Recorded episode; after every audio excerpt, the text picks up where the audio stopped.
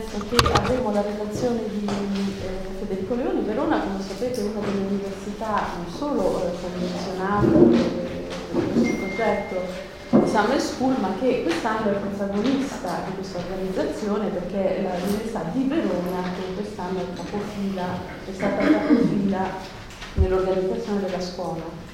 E qui abbiamo eh, alla mia destra Federico Leoni eh, che insegna antropologia filosofica eh, all'Università di Verona, co-dirige il centro di studi eh, Tiresia che è proprio il centro che a Verona si occupa del rapporto tra filosofia e psicoanalisi, diciamo è uno dei primi centri, anzi il primo credo proprio in Italia che eh, ha cominciato a lavorare intorno a questo nesso tra eh, la filosofia e la psicoanalisi con molte attività, non solo di convegni, di seminari, di laboratori, ma anche proprio editoriali, quindi ci sono una serie di, c'è una collana molto importante, ci sono contributi monografici, tutti che lavorano intorno a questo, a questo nesso. Federico Leoni, eh, soprattutto insomma, negli ultimi anni, ha concentrato in particolare l'attenzione al rapporto tra filosofia e psicoanalisi e in particolare al pensiero di Lacan, che eh, abbiamo visto eh, nominato ormai tante volte. Le pubblicazioni di Federico sono numerosissime, eh, ne cito soltanto alcune, le più recenti, soprattutto quelle che più hanno interesse per eh, il lavoro che stiamo facendo insieme. Eh, Jacques Lacan, Una scienza di fantasmi, che è un testo su cui alcuni eh, studenti nostri di Cosenza hanno lavorato anche per, per le tesi nel 2019. L'automa, anche su questo ho dato una tesi, Leibniz e Bergson, eh, Mimesis 2019, e poi eh, una recente monografia dedicata a Bergson eh, per la collana Feltrinelli ci sono mm, moltissimi altri testi naturalmente, però poi magari se volete vi do qualche informazione in più sui lavori di Federico, ma intanto lascio la parola a lui. Eh, grazie Silvia e a tutti voi che siete qui oggi. Ehm, io confido che emerga qualche effetto di risonanza con le cose psicoanalitiche evocate da, da Silvia ma come si suole dire la, la prendo un po' da lontano, no? come forse avete visto nel titolo che ho dato a questa chiacchierata di stamattina, eh, lo, lo, spunto che mi è venuto lavorando soprattutto sull'idea di vertigine, chiedendomi anche cosa potessi io dire su questo tema, eh, lo spunto che mi è venuto è stato di eh, legarmi a un testo di Giordano Bruno, e poi più in generale suo, la sua opera, su cui è da un po' di anni che, che lavoro, che mi interrogo, a cui ho dedicato un corso l'anno scorso, eh, di cui oggi vi do una specie di abstract molto sintetico. E poi l'altro motivo di, di, legame è che l'opera di Bruno a cui ho pensato è, è, dedicata al tema dell'ombra, quindi mi sembrava che in un posto che si intitola Schia fosse un riferimento pertinente. E l'altra questione che forse sta nello sfondo, e la indico davvero come uno sfondo, su cui non, non tornerò, ma che forse una volta indicata come sfondo poi risuonerà, è quella del fantasma. Quindi ombra, fantasma e poi la questione della figura invece che è, o dell'immagine, che è invece il tema più diretto di quello che vi, che vi dirò.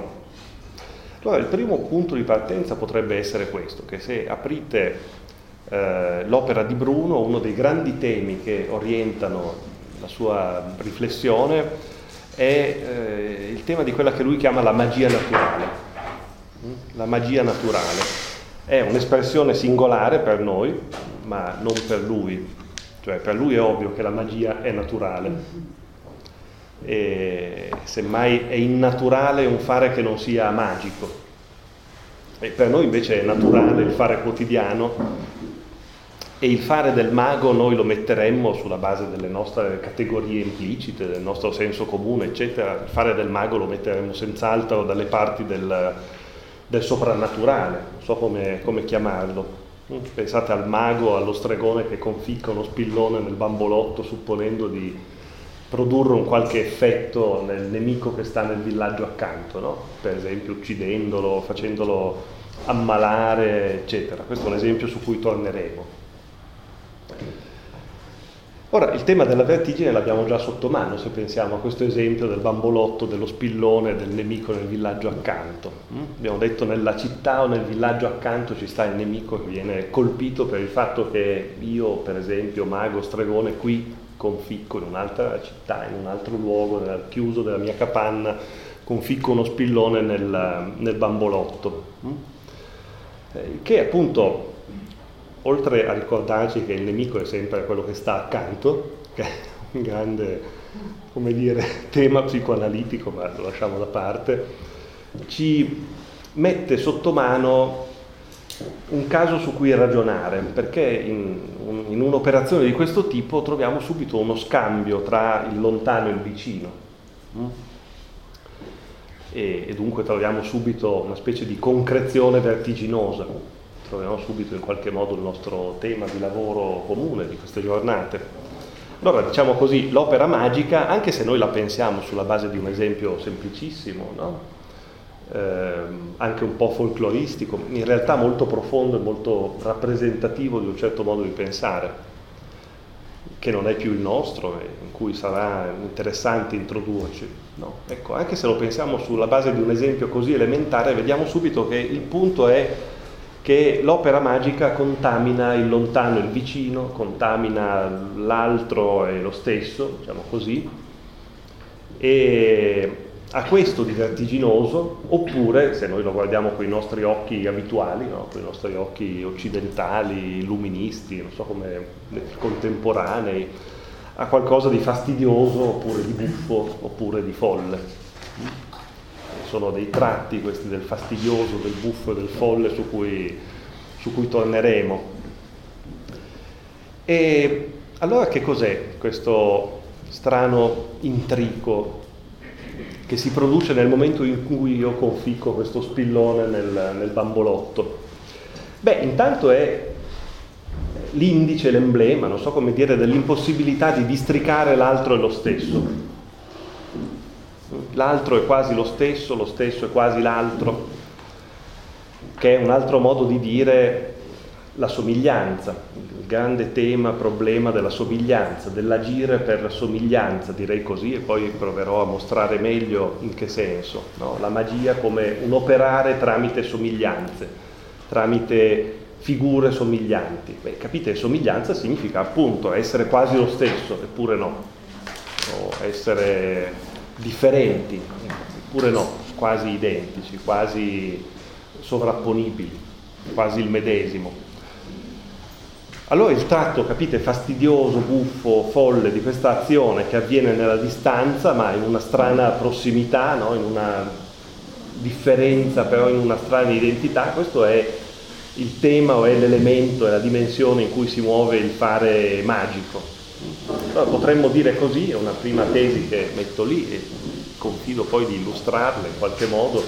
Potremmo dire così che la magia è interessante, soprattutto il modo in cui Bruno, e poi in realtà una tradizione a cui lui appartiene, ma questo non vuole essere un contributo storiografico, quindi se siete curiosi poi ne parliamo dei riferimenti, ma mi, mi limito a questo, no? c'è una lunga tradizione, lui è tutt'altro che un isolato, è un filo rosso che in qualche modo corre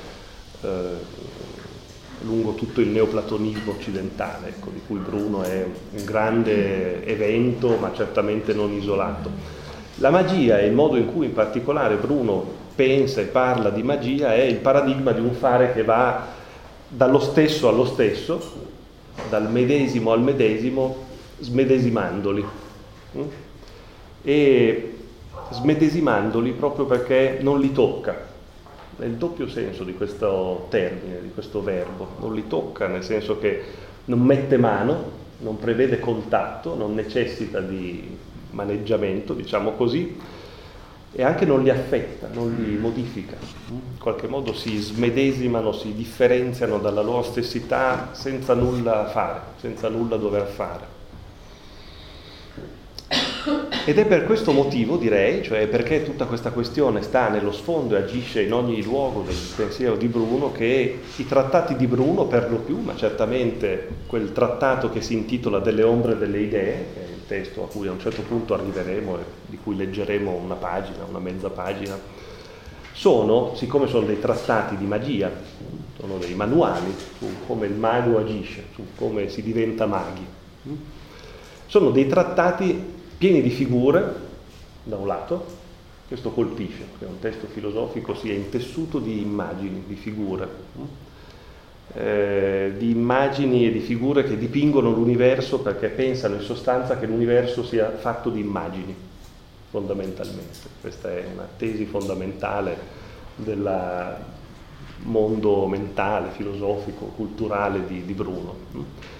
Eh, bisogna dipingere l'universo perché l'universo è già fatto di pitture, è già fatto di figure, è già fatto di immagini, è un insieme di figure oppure è un raffigurarsi, potremmo anche dire così, è un insieme di dipinti o è un dipingersi. E poi, siccome sono trattati di magia e dunque sono trattati che raffigurano l'universo, te lo mostrano come un raffigurarsi, allo stesso tempo sono dei trattati di mnemotecnica Dunque ci sono due questioni che si annodano e in cui sarà interessante introdursi, almeno in qualche misura, cioè la questione della figura e la questione della memoria. Il fare magico, che poi è il fare naturale, secondo natura, nella natura, in modo non estrinseco alla natura, no? in modo immanente alla natura, è un fare che è mnemotecnico, che è rammemorante, è un fare memoria. Dunque è un fare per figure ed è un fare per ricordi. Teniamo due, queste due stelle polari. Cosa significa naturale? Cosa significa che la magia è un fare naturale, che capovolge completamente il nostro modo di pensare? Eh, pensare alla magia in Bruno è un modo per pensare il più quotidiano, non dovete immaginare che sia un modo per pensare cose strane e che chissà se avvengono, è un modo per pensare quel che avviene in ogni istante, compreso questo un modo di pensare il tratto magico di ogni evento, di ogni accadere, di ogni gesto, di ogni azione, pensiero, parola scambiata e così via. È un fare naturale nel senso si potrebbe dire, perdonate il modo un po' tautologico di procedere, nel senso che non è innaturale, non è estraneo alla natura, cioè non si pensa da altrove rispetto alla natura, da altrove rispetto all'universo, da altrove rispetto al luogo in cui siamo e agiamo, ma si pensa da dentro, dal luogo stesso in cui siamo. È molto strano per noi immaginare che si debba passare dalla magia per pensare il più quotidiano, ma questo tutto sommato è il giro che lui fa e ci invita in qualche modo a fare. Sicché se noi dovessimo dire qual è la questione di Bruno, con parole forse non sue, ma forse anche fedeli al suo modo di pensare, potremmo dire che la sua questione suona così, grosso modo. Eh, come è fatto un fare? Come si fa a fare? Se il fare non è altro dall'universo, non avviene da altrove dal mondo, non è estraneo alla materia, in qualche modo parlo della materia. E adesso lo stesso. Adesso prendo l'altro plico. Eh.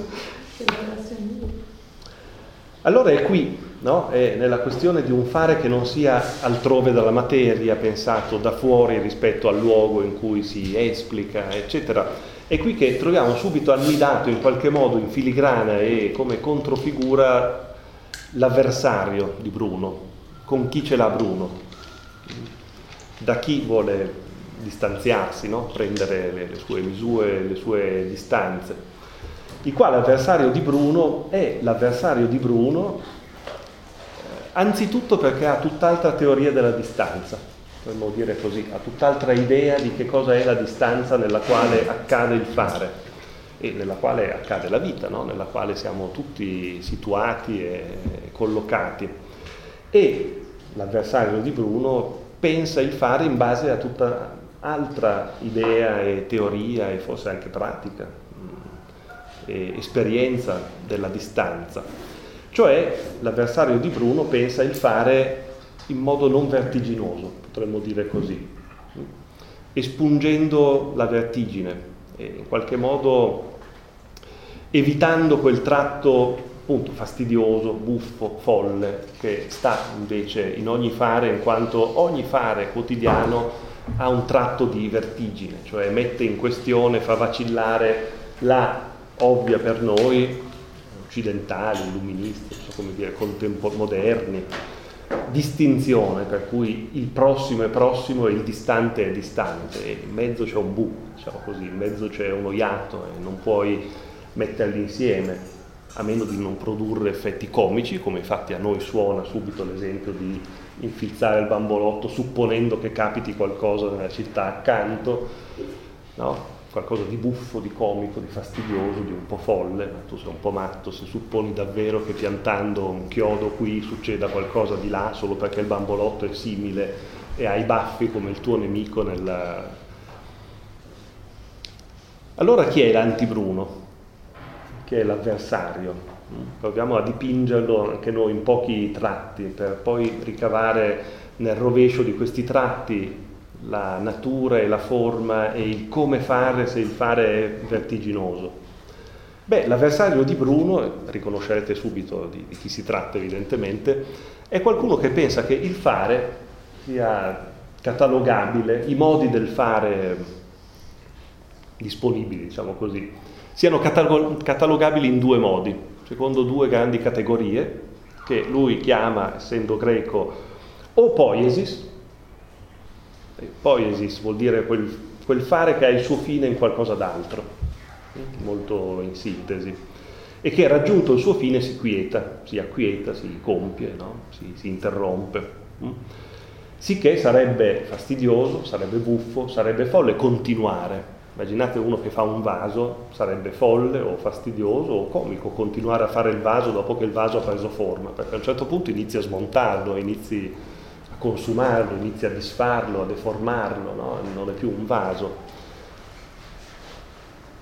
Oppure praxis, questa è l'altra classificazione, l'altro contenitore dove il fare potrebbe stare, l'altro modo di fare, che è un modo molto problematico, che gli pone a questo anti-Bruno che è Aristotele dei grandi problemi, dentro a cui noi non entriamo, perché non è questo il, il compito che proviamo a darci questa mattina, ma diciamo che anche qui in estrema sintesi praxis significa quel fare che ha il suo fine in se stesso, per esempio vedere, lui dice, vedere non è che si compie a un certo punto, non è che se io guardo adesso e poi continuo a guardare, eh, il vedere è più perfetto tra 30 secondi, tra un minuto, non è che metta capo a un'opera, diciamo così, e a un certo punto ecco che c'è la visione, come uno potrebbe dire, ecco che c'è il vaso. Eh, il vedere è sempre come si può dire, incompiutamente compiuto oppure compiutamente incompiuto, in ogni suo punto, no? in ogni suo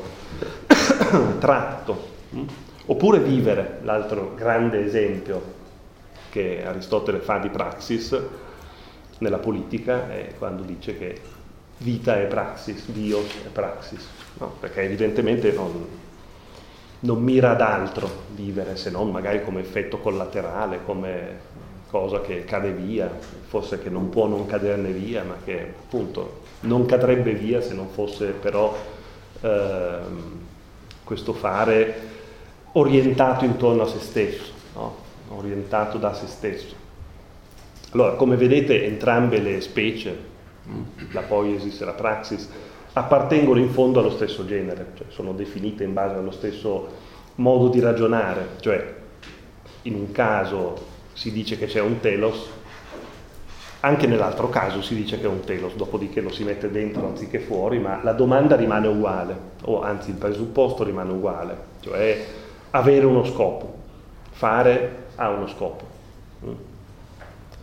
Anche se, certo, nel caso della praxis viene interessantemente, come dicono gli inglesi, no? interestingly, eh, il, il telos viene messo nello stesso luogo, non viene distinto, per cui questo tragitto diventa circolare o forse diventa un punto, qui sarebbe molto interessante chiedersi se diventa un cerchio o se diventa un punto, perché sono due ipotesi molto, molto differenti.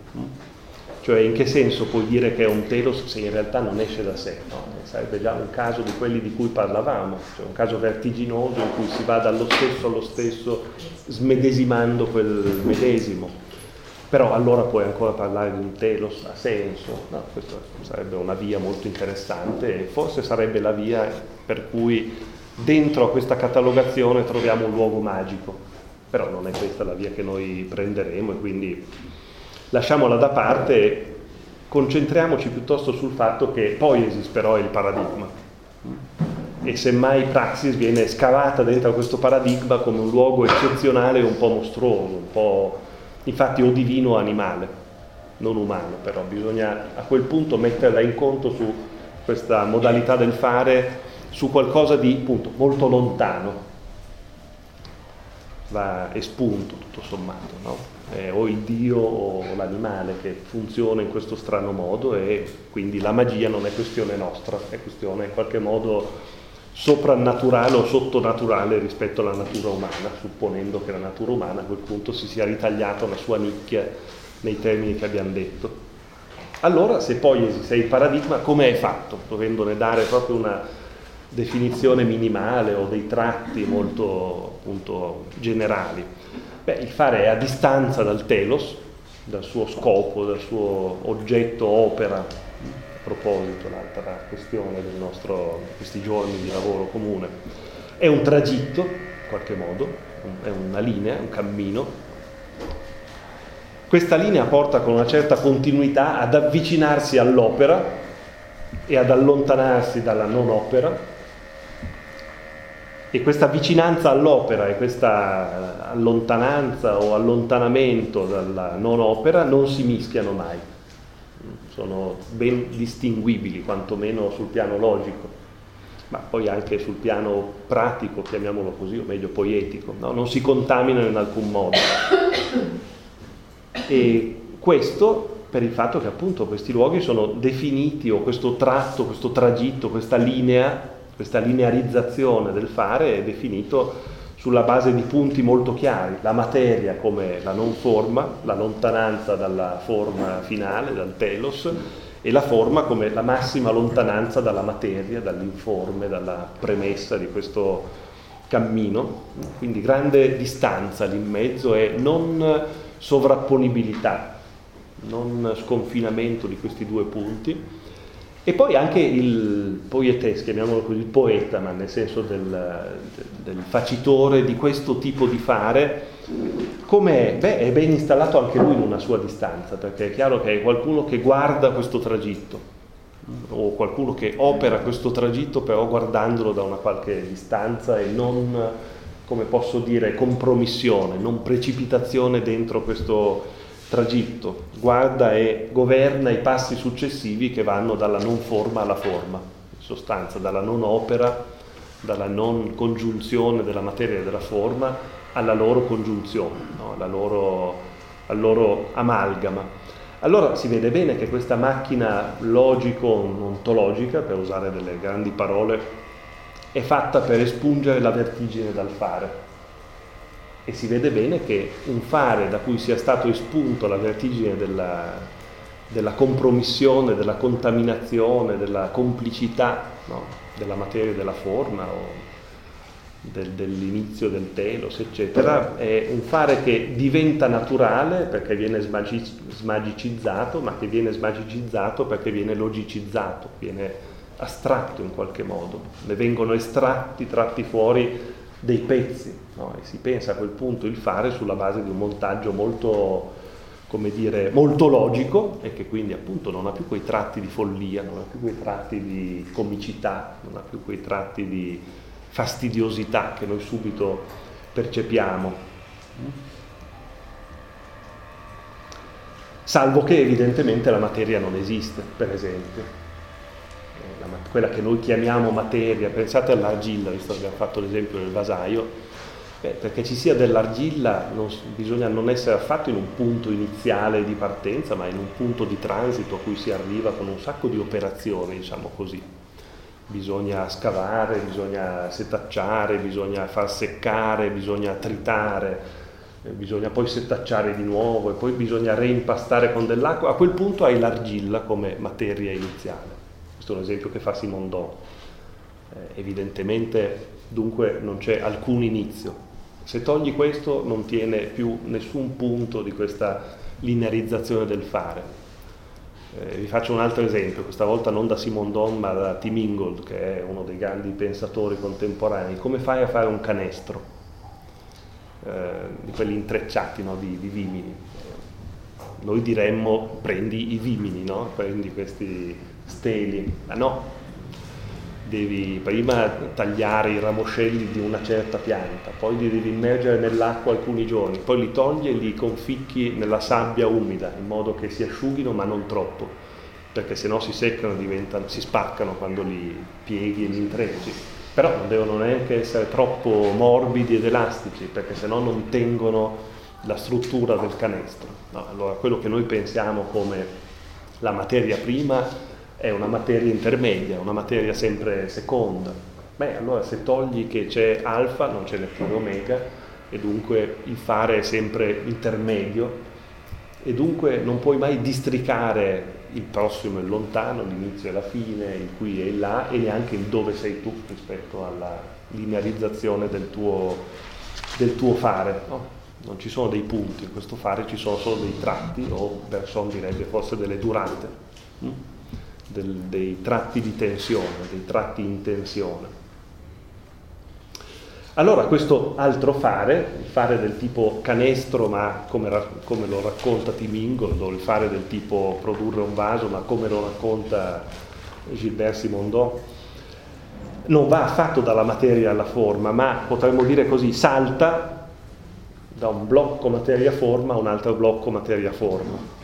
Allora la nostra questione diventa questa, cosa vuol dire che salta?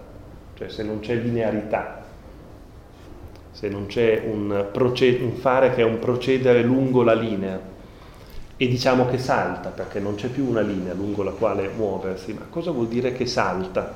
Mm? Eh, questa è la questione di Bruno. E questa è la questione direi della vertigine, fin da come la posta eh, Longwich la prima giornata, la prima sera, insomma, ci siamo trovati. No? Eh, quando faceva vedere in Zwielicht di, di Schumann no, la, eh, il fatto che la linea melodica però a un certo punto ha una nota che resta, diciamo così, e poi la linea continua, a quel punto sono due, no? salta in qualche modo. E, non puoi dire né che è una né che è due, in realtà il punto interessante è che lì effettivamente era molto interessante il riferimento che faceva Bach perché è un procedimento tipicamente bachiano, cioè il fatto che ci sia una melodia di cui una nota particolarmente importante viene tenuta, no? tieni lì il dito e con le altre dita vai avanti, fai il resto e a quel punto Certo che se lo scrivi puoi dire che sono due, ma solo perché l'hai scritto. In realtà se tu lo senti o lo fai non sono né uno né due. Come diresti tu, sono un po' più di uno, un po' meno di due. Allora, se dovessi rispondere con una formula alla domanda o alla questione che, che ponevo all'inizio, direi questo fare finalmente naturale che non è pensato logicamente, no? a posteriori e ricostruendolo con i suoi effetti, quindi in modo postumo e anatomico. Questo fare finalmente naturale, che poi è un fare secondo Bruno divino e però a portata umana, tanto che i suoi trattati suppongono di poter insegnare ad agire in modo divino ma quotidianamente. No? Il mago è, opera la magia naturale perché eh, abita quel che farebbe comunque, anziché disabitarlo, farlo ma disabitandolo. Mm? È un fare, diciamo così, che accade per figure o per risonanze di figure.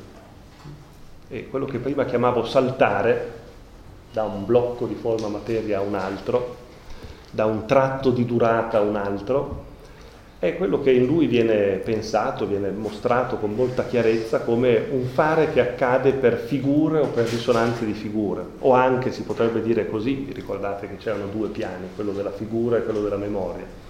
È un fare che accade per ricordi e evocazioni mnemoniche, no? mnemotecniche. E allora il soggetto che agisce in questo modo acquisisce anche lui un'altra posizione che non è quella di un supervisionatore diciamo, del fare, di qualcuno che fa in quanto guarda fare da fuori, si guarda fare e si supervisiona da sopra no? e da altrove. E questo fare è mm, un fare che mette il soggetto bruniano, il mago naturale, chiamiamolo così, eh, da un lato come una cosa tra le tante cose, non come un soggetto. Il mago è una cosa che agisce in mezzo alle altre cose, lì la sua potenza, lì anche la sua buffaggine, la sua goffaggine, agire come un oggetto. Questo è molto buffo. Qualunque comico, eh, da Oliver Hardy a Buster Keaton, è buffo perché agisce come una cosa tra altre cose, depone l'ambizione, non so come dire, la paranoia di essere qualcuno, di essere un soggetto, o come una vita tra tante vite, ma nel senso di una cosa vivente tra tante cose viventi.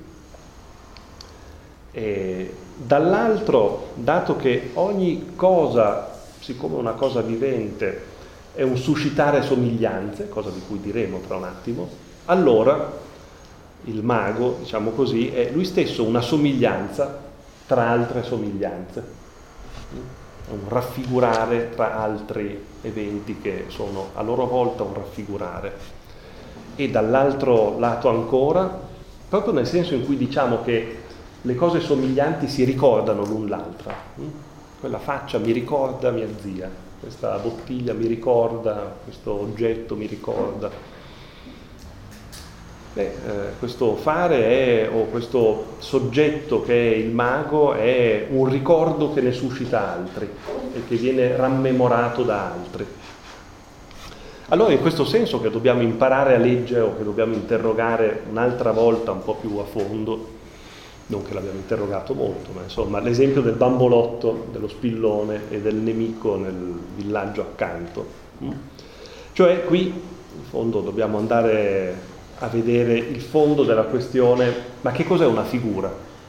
Cioè, in che senso? Il bambolotto è una figura del nemico che sta nel, nel paese o nella capanna o nella città accanto. Che cos'è un'immagine? Perché se noi non capiamo questo punto, certo che giudicheremo sempre sciocco il fare del mago, salvo che non avremo capito che cos'è per lui una figura.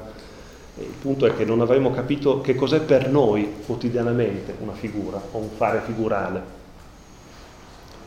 Allora che cos'è un'immagine, che cos'è una figura, un dipinto e così via?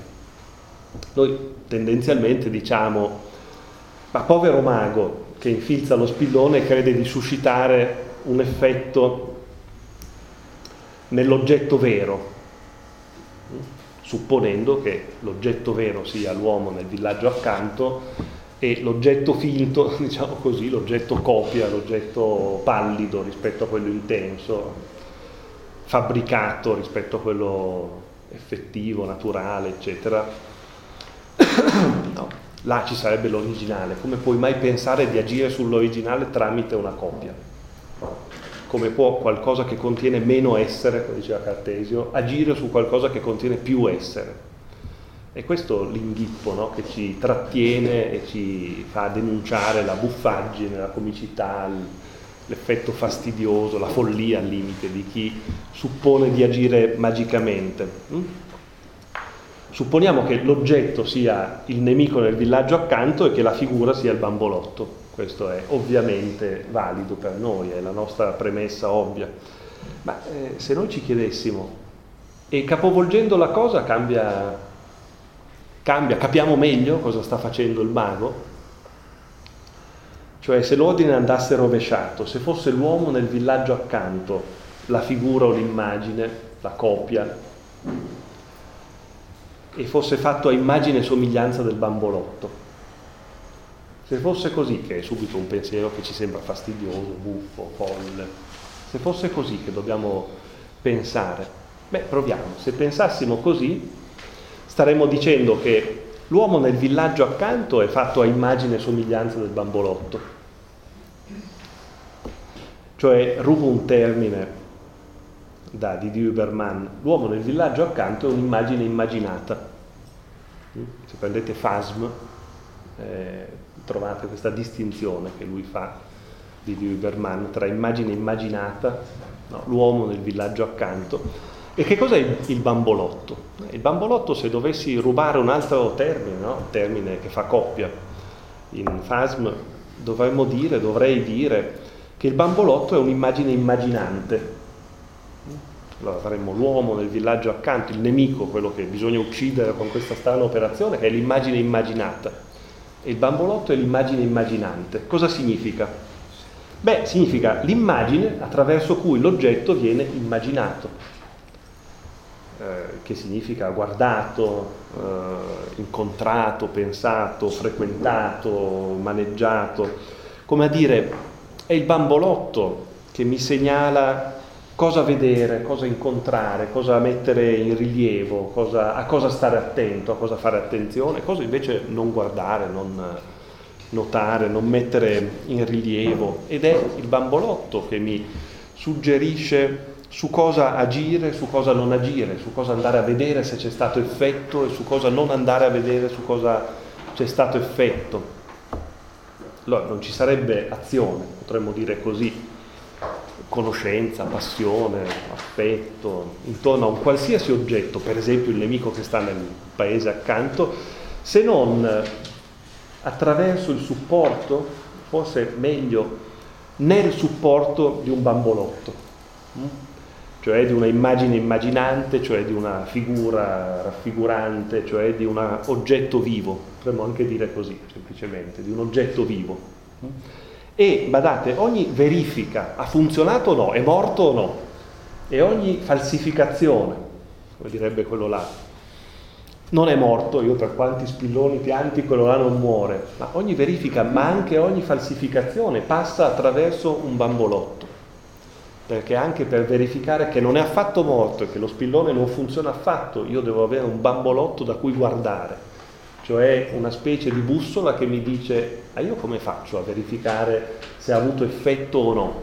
Allora capite che sia la verifica, sia la falsificazione passa attraverso questo maneggiare il mondo attraverso un bambolotto, ma dire così attraverso è molto problematico, per un motivo che tra un attimo dirò, ma che è subito evidente. Cioè dove è l'altro uomo? Evidentemente nel bambolotto cioè è solo perché io guardo attraverso l'immagine immaginante che si produce l'immagine immaginata, ma l'immagine immaginata non è altrove, perché che sia altrove me lo dice il bambolotto, me lo dice la figura, è un effetto del fatto che è in atto una figura raffigurante, un'immagine immaginante. E il fatto che io per esempio dica, ma tutte queste sono fregnacce, non è vero che se pianti uno spillone succede qualcosa nel villaggio accanto, anche per dire questo, no, da illuminista, quale in fondo tutti noi siamo, quale anch'io sono evidentemente, come faccio a dirlo se non perché lo dico sulla base di un mio bambolotto, che non esibisco e che ho dimenticato, e che essendo il mio bambolotto illuminista razionalista, anziché il suo, eccetera, mi dice di guardare altre cose. E dunque mi disegna un altro oggetto il quale è tutto interno al mio supporto, chiamiamolo così, no? se bambolotto fa strano, chiamiamolo supporto, chiamiamolo luogo, ma non è uno spazio, è un luogo. Cioè ogni distanza è un effetto interno iscritto immanentemente a questo luogo, che non ha luogo evidentemente, perché è lui che detta i luoghi, che detta le parti, che detta le figure il che dice che non solo lui il nemico, prego. Dicevo che, ma questa in realtà è una digressione, ci torniamo dopo perché è il punto d'arrivo, ma comunque dicevo, no no, ma te lo ripeto per quanto posso, stavo un po' improvvisando, quindi non mi ricordo esattamente che cosa ho detto, ma dicevo che il bambolotto è il luogo in cui ha luogo ogni spazio, ogni distanza cioè la figura raffigurante, l'immagine immaginante, non è nello spazio, ma siccome è lei che apre i rapporti di distanza, di raffigurazione, di configurazione, mi dice dove è l'oggetto e quali tratti lo caratterizzano, cosa devo guardare, cosa no, eccetera, è evidente che il nemico non è nel villaggio accanto, il villaggio accanto è nel bambolotto, no? lo spazio è nel luogo, non il contrario. Ma poi proverò a dirlo meglio, quindi forse non è arrivato perché non si capiva, non perché non è arrivata la voce.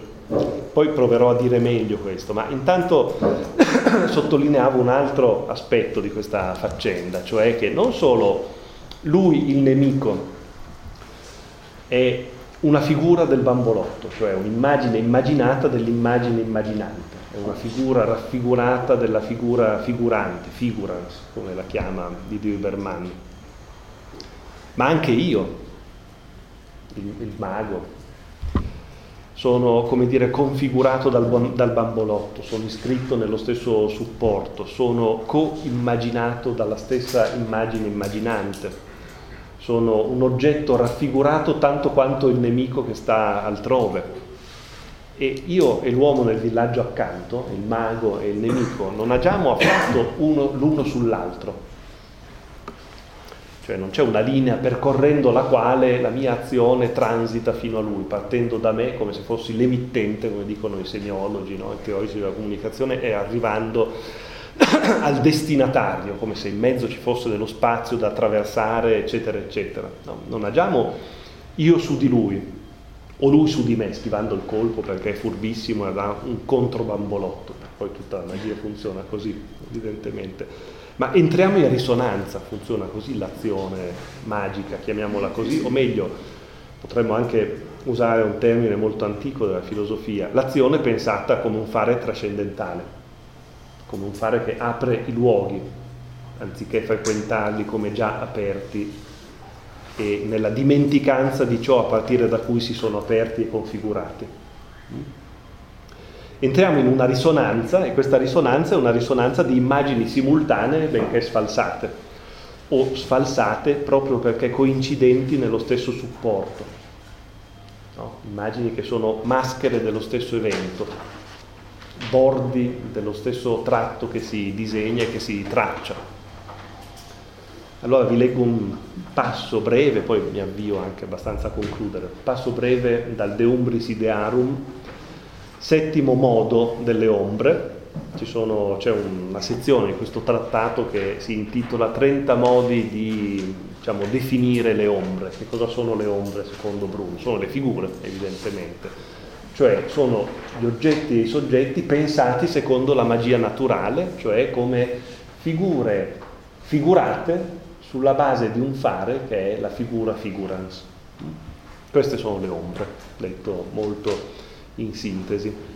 Settimo modo di pensare le ombre, no? di definire le ombre, niente impedisce, scrive Bruno, anzi, che al suono dell'universale Apollo, lui scrive in modo molto figurato, giustamente perché è coerente con, con quello che vede e ci fa vedere, niente impedisce anzi che al suono dell'universale Apollo gradatamente le infime cose siano richiamate alle supreme che le inferiori tramite le medie possano assumere la natura delle più alte, così come anche al senso è manifesto che la terra si assottiglia in acqua, l'acqua in aere, l'aere in fiamma e ugualmente la fiamma si inspessa in aere, l'aere in acqua, l'acqua in terra. Si potrebbe dire tutto è in tutto, però anche no. Tutto in tutto nel modo di figure risonanti, sicché niente è mai davvero il nient'altro. Cioè, bisogna pensare tutti e due i lati di questa coincidenza vertiginosa di ogni cosa in ogni cosa e anche questa districazione assoluta, per cui ogni cosa però è assolutamente quella cosa che è. Ogni singolarità è assolutamente singolare eh, e distinta, diciamo così, come una specie di goccia separata dall'oceano di cui però è il non altro eh, Cusano sta sotto Bruno in ogni pagina, ma non, evidentemente non, anche questa è una via che lasciamo da parte. E noi, noi maghi, sta dicendo, dobbiamo proporci questo, ovvero far sì che avendo davanti agli occhi questa scala della natura, cioè questa mappa di figure, perché lui dice scala, poi avete, forse avete notato nel passo di prima, che però è una scala su cui si sale e si scende continuamente e in realtà la si percorre anche in orizzontale, per cui è una strana scala, il che va assolutamente d'accordo con l'ipotesi che l'universo sia infinito, dunque non abbia un centro, dunque non ci sia un luogo che puoi dire è la base della scala. Tutti i punti sono la base della scala e dunque la scala va dallo stesso allo stesso smedesimandolo, non sale da nessuna parte, non c'è un uno più in alto, ovunque è l'uno. E noi dobbiamo proporci questo, ovvero far sì che avendo davanti agli occhi questa scala della natura, per le egregie operazioni dell'animo, hm, questa è la definizione del mago, è colui che è capace di egregie operazioni dell'animo. Mediante operazioni interiori ci conformeremo ad opere mirabili che appaiono divine alla moltitudine. Vedete, lui sta dicendo, non sono affatto divine, sono totalmente quotidiane, sono la cosa più banale e che accade nel modo più continuo opera a cui ci sarà di conforto e incitamento, scusate, la predetta connessione delle cose e l'ordinata successione delle cose connesse. Ma connesse come? Nel modo figurale, mnemotecnico che dicevamo. Allora potremmo tornare al punto della vertigine, no? al punto iniziale della vertigine, e chiudere sulla questione appunto della vertigine, cioè del fare magico come il fare vertiginoso, che come vedete non è un'altra cosa dal fare tecnico, diciamo così, dal fare tecnico scientifico, dal, dal fare comune per come noi pensiamo il fare comune, ma semmai è il fondo di ogni fare, compreso il nostro. È il luogo, diciamo, sempre ritornante dell'inizio del fare salvo che anche il mago se lo dimentica continuamente, tanto che anche il mago dimentica e cancella continuamente il momento iniziale in cui la somiglianza si instaura, perché io vi ho descritto il momento in cui il bambolotto mi dice cosa devo guardare, cosa devo fare, su cosa devo appoggiare il mio fare, eccetera, eccetera, ma poi il mago è un povero Cristo come tutti noi evidentemente e si dimentica di tutto questo e lavora con dei bambolotti già fatti. Per cui dimentica che il bambolotto non è mai il bambolotto in realtà, cioè che il bambolotto agente non è mai il bambolotto già agito, già fatto, è rimasto lì dalla volta prima. Mm sicché alla fine il mago che tiene lì i suoi bambolotti in una teca e li estrae al momento opportuno, quando qualcuno gli porta del denaro per operare la fattura, è più oggettivista di noi da un certo punto di vista o è oggettivista tanto quanto noi, è positivista tanto quanto noi, cioè lavora sulle somiglianze già istituite, dimenticando che il luogo magico è il luogo della somiglianza istituentesi ed estituentesi. è magica la fabbricazione del bambolotto, cioè l'avvistamento dei tratti dell'oggetto e quindi la produzione dell'oggetto e del soggetto. Questo è il punto magico, tutto il resto non ha nulla di magico. E infatti, come dicevo, il mago quando tiene nella sua teca i bambolotti, li tira fuori, eccetera, diventa un poveretto come chiunque altro. E infatti trova che non funziona per lo più.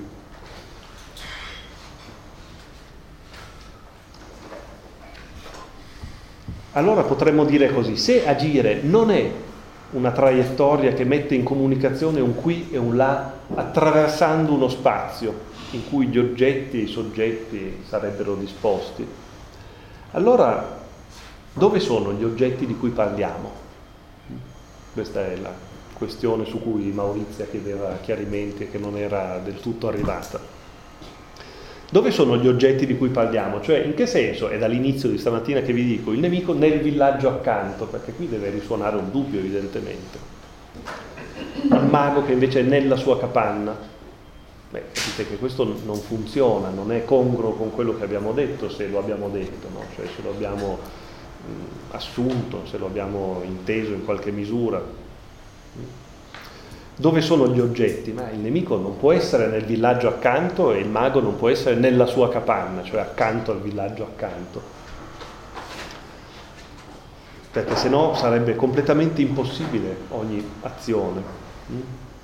E il mistero non sta tanto nella magia che suppone di raggiungere il villaggio accanto non uscendo di casa, ma il mistero sarebbe semmai, direbbe uno come Kafka, proposito, la supposizione di poter mai raggiungere il villaggio accanto, di poter anche solo uscire dalla propria capanna, non dico raggiungere il villaggio accanto, ma fare almeno un passo fuori dalla porta, eh, magari brandendo una vera spada anziché uno spillo e colpendo un vero nemico anziché un bambolotto. Capite? È questa è questa qui l'immaginazione completamente magica, cioè che ci sia dello spazio attraversabile e che il villaggio accanto sia davvero accanto, in un altro luogo. Eh, il fare magico suppone quella naturalezza per cui evidentemente raggiungo il villaggio accanto perché ci sto già, non sono mai stato altrove. E colpisco il nemico perché lui è una figura di me, no? è un bordo del mago, non è un'altra persona, non so come dire, non è un altro soggetto, non è un'altra cosa, non è in un altro tempo e luogo. Il pensare magico e il fare magico di Bruno pensa questa cosa qui, che io la raggiungo l'altra cosa solo perché la sono, che io vado nell'altro punto dello spazio solo perché questi due punti sono due figure dello stesso luogo, sono due configurazioni, meglio, della stessa figura figurans, no? dello stesso tratto che accade, dello stesso evento appunto eveniente. In altri termini, come già dicevamo, il nemico c'è perché è visto, è incontrato ed è maneggiato nella figura, non altrove. Se no non saprei il manco che c'è, e non avrei mai un nemico se non ci fosse la figura. E in questo senso non è affatto nello spazio, come il mago non è affatto nella sua capanna, perché entrambi sono iscritti nell'unico supporto del bambolotto, per dire nel luogo dell'immaginazione pura a priori, se volessimo dirlo con un termine assolutamente classico, perché poi la filosofia non pensa mai altro che la stessa cosa, la cosa che Kant chiama Einbildungskraft, no? l'immaginazione pura a priori, è quello che io chiamavo il bambolotto, è quello che il mago frequenta come non il bambolotto già fatto, ma quando lo fa, quando lo assembla, mette insieme due perline, una pietruzza, un pezzetto di specchio, un pezzo di stoffa, un ramoscello e si fabbrica il feticcio a immagine di cui sarà fatto il suo mondo. Per questo dicevo, la questione del fantasma è il grande sfondo di tutta questa cosa che stiamo dicendo. Ed è per questo che il mago e il suo nemico coincidono nello spazio, sono simultanei nel tempo, pur essendo però assolutamente distinti perché coincidono non come una cosa che si confonde con un'altra, che si fonde, no? che si liquefa e si mischia con un'altra, non, non è affatto questo, no? il mago non è affatto matto, diciamo così, o la follia non è affatto matta in questo senso banale, possiamo anche dire così. Eh, semmai sono coincidenti nello spazio e simultanei nel tempo come il dritto e il rovescio di un guanto, questo sì, sono due cose ben distinte pur essendo chiaro che sono il medesimo e sono assolutamente il medesimo salvo che in ogni punto del loro movimento si smedesimano, come dicevo all'inizio. Ed è per questo che ogni azione si muove non da un oggetto all'altro o da un soggetto a un oggetto, ma capite che a questo punto state pensando il soggetto come un oggetto e non ha alcun interesse chiedersi qual è il soggetto, qual è l'oggetto, sono tutte parole che non servono più da un certo punto di vista. Cioè l'azione non si muove da un oggetto a un altro, ma evocando dal bordo di una figura la sua o le sue controfigure o cofigure, configurazioni, configurazioni. Si potrebbe dire tanto più andando a toccare l'altra figura, quanto più si va a toccare il fondo della propria figura. Per cui si raggiunge tanto più efficacemente il nemico nel villaggio accanto, quanto più si insiste nel luogo del mago o nel mio luogo, no? in un bordo, nel bordo nel quale siamo. E allora è davvero concluso su questo. Da questo punto di vista qualsiasi azione è magica, Qualsiasi azione è magica, non perché sfrutta somiglianze, in realtà, ma perché suscita somiglianze. E per questa via concretizza oggetti concatenati, concretizza concatenamenti e viaggia da un oggetto a un altro dall'interno di ciascuno di questi oggetti, dall'interno simultaneo dell'uno e dell'altro, avendoli, ognuno di questi altri oggetti come noi li chiamiamo, guardando da fuori e diciamo, illuministicamente, al proprio bordo, al bordo del proprio tracciato e del proprio disegno che si sta disegnando, no? in modo tale appunto che ogni figura sta al bordo dell'altra ed è disegnata dal disegnarsi della prima. Sicché le tante figure sono sempre figure dello stesso evento e lo stesso evento non esiste affatto perché non è altro che il bordo di quelle tante figure. Grazie a tutti.